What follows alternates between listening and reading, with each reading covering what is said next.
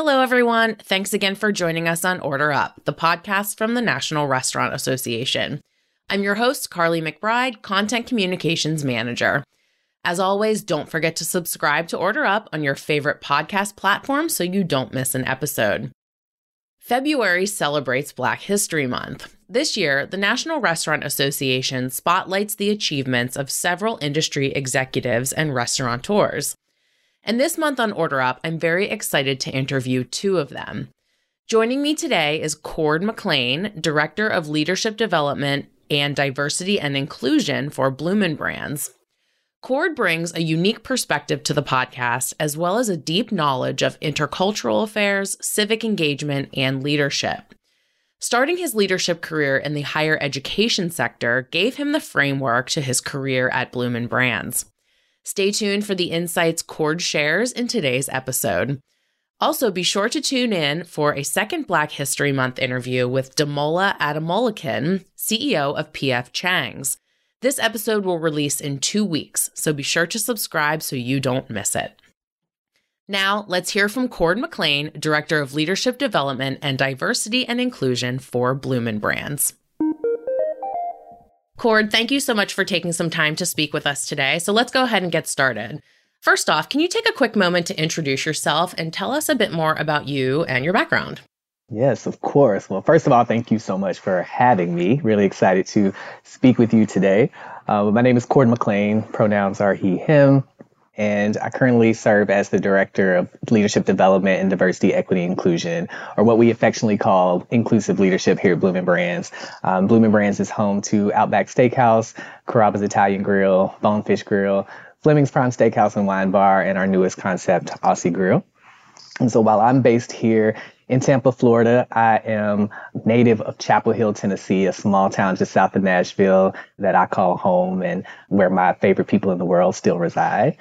And uh, my people are my everything, right? Community is my number one core value. And while I find that in family, of course, I've also been very fortunate to build and, and cultivate family and community in all the places that I've lived since I've left home.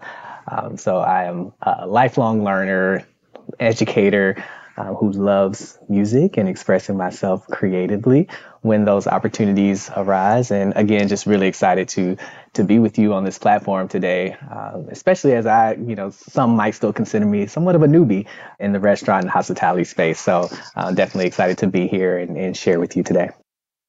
Perfect.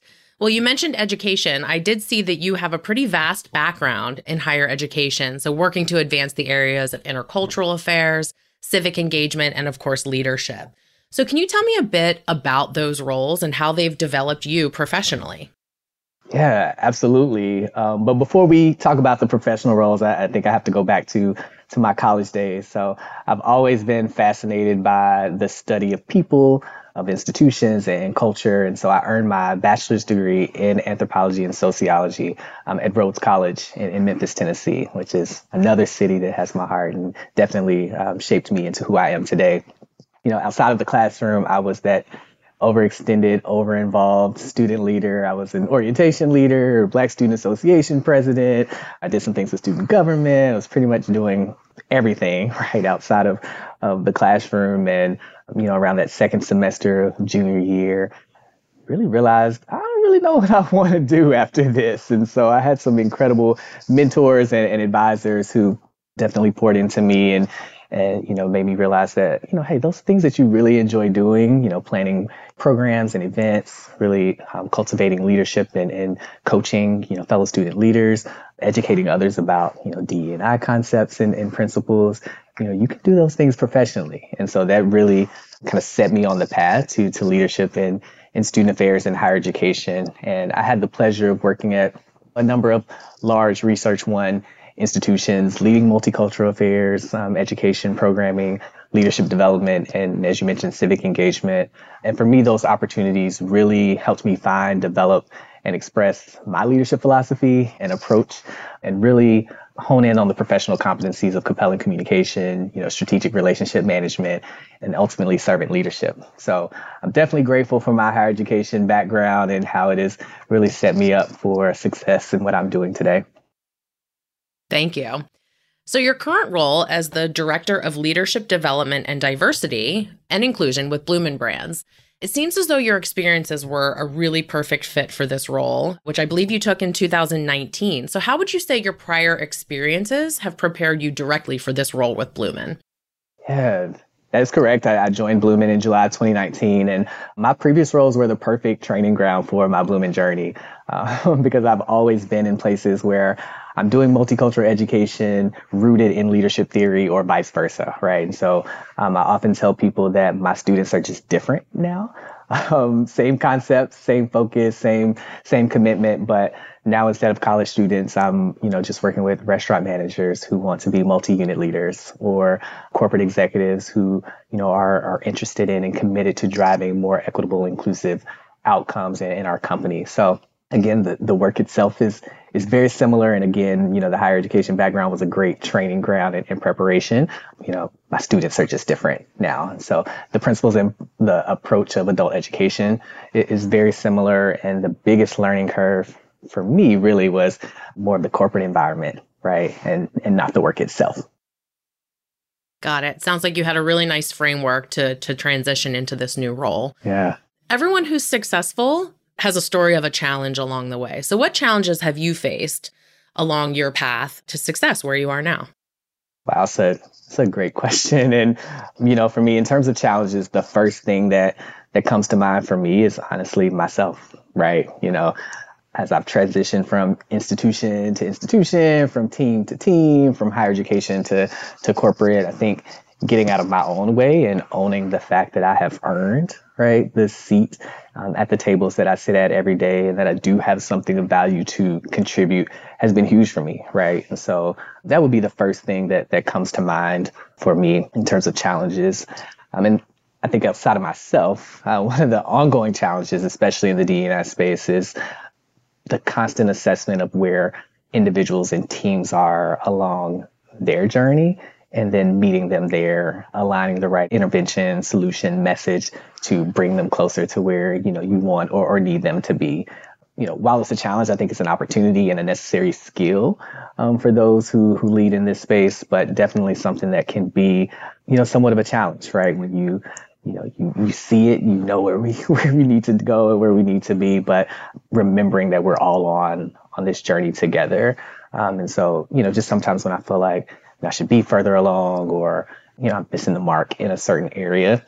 It's just that, again, that reminder that, you know, we're all on, on a journey and we're in it together, and just continuing to um, assess and meet people where they are is, is how you get to ultimately that success.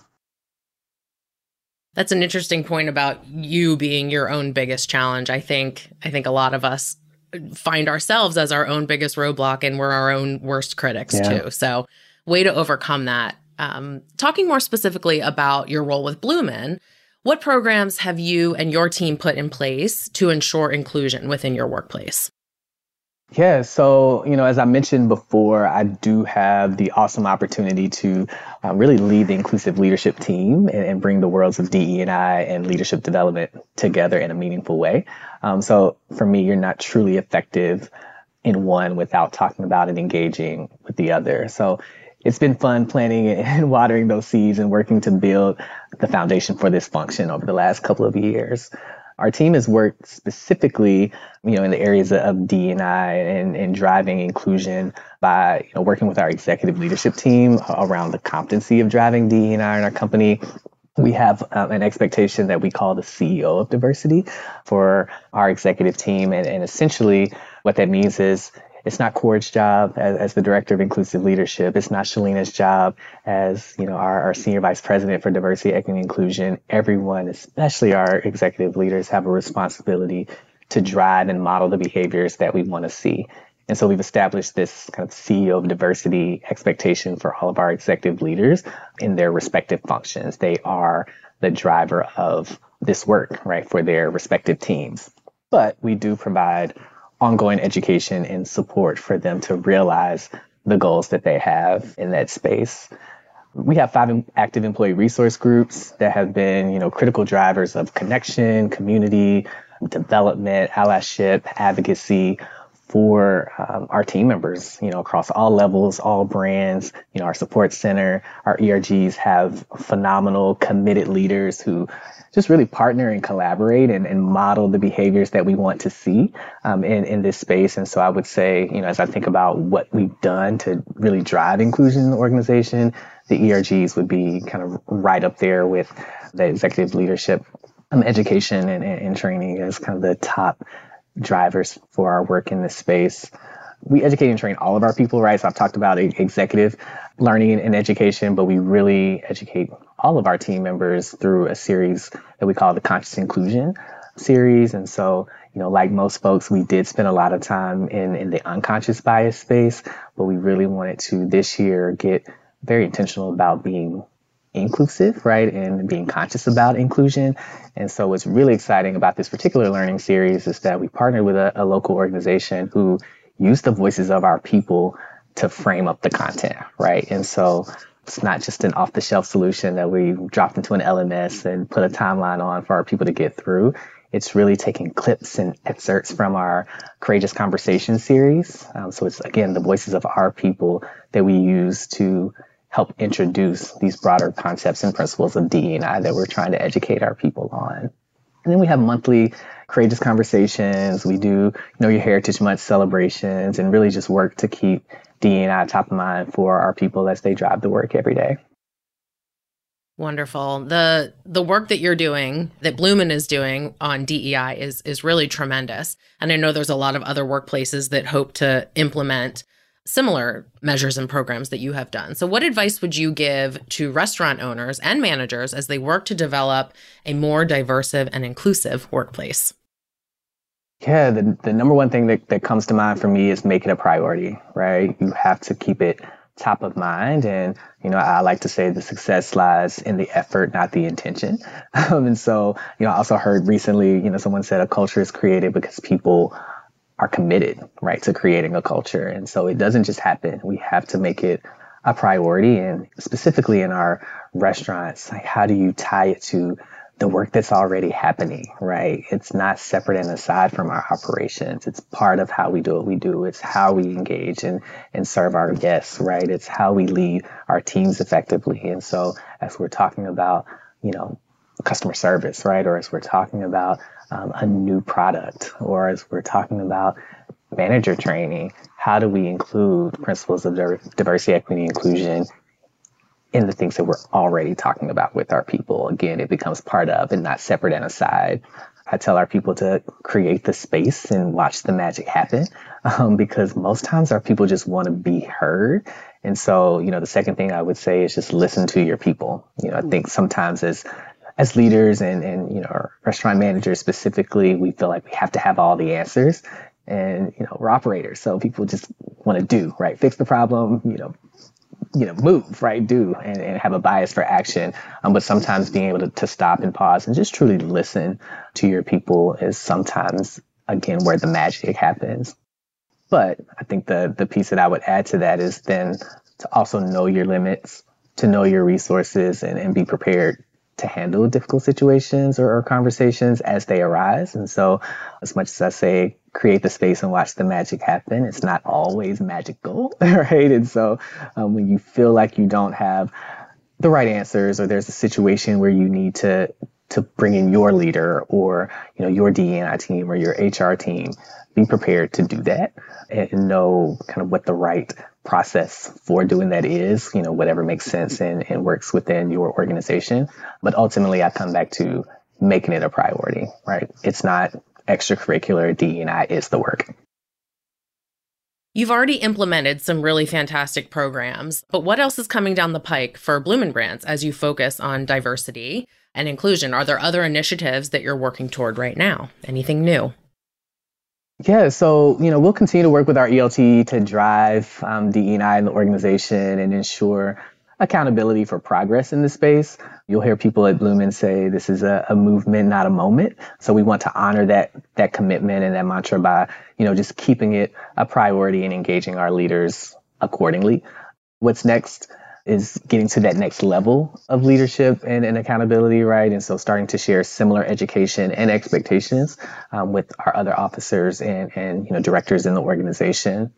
This year, we're also focused on improving D and I reporting capabilities, and really that's so that we can you know provide more actionable insights and, and deeper analysis to our leaders, right? It's one thing to have the expectation that they're moving the needle on representation or doing more in their functions to drive inclusion, right, or, or equitable outcomes, but to not provide the infrastructure or the right support or the right education and tools to do that, that's not setting people up for success. And so um, our team is working really hard that now we've kind of we've laid the foundation, we've you know, aligned and base, you know, baselined on language, right? How do we now provide even deeper analysis and, and insights to drive the outcomes that we want to see and provide the right level of support for our, for our leaders?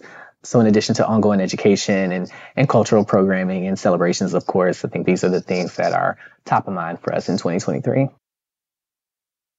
I always say data is power. Yeah. So really showing the fruits of your labor. That's exciting that you're you're taking that step to really show your employees the work that you're doing. So in closing, is there anything else that you'd like our listeners to know about the work that you and your team are doing, or where can they find more information? Yeah, so, you know, I think it's a, an exciting time for us in, in this space at Bloomin', again, as we bring the concepts and principles of D and I and effective leadership together and doing it the Bloomin' way. And, and that's one thing that I would leave folks with is what works for us might not work for others and, and vice versa. But I'm always happy to share space and, you know, learn with and from my peers and, and colleagues from other organizations, because at the end of the day, we all are in this together trying to really show up in a different way in the industry, um, right? But also to create a better world for, for all. And so as I say, you know, I, I close, you know, by saying, you know, I would love to connect with, with anyone out there who is interested in learning about what we're doing in more detail, and um, hope that, you know, that same offer stands, right, from others, right, willing to engage and share how they're winning as well. So definitely, you know, something that I'm I'm, I'm interested in, continuing to to learn, to grow, and to engage as as a leader in this space, but to also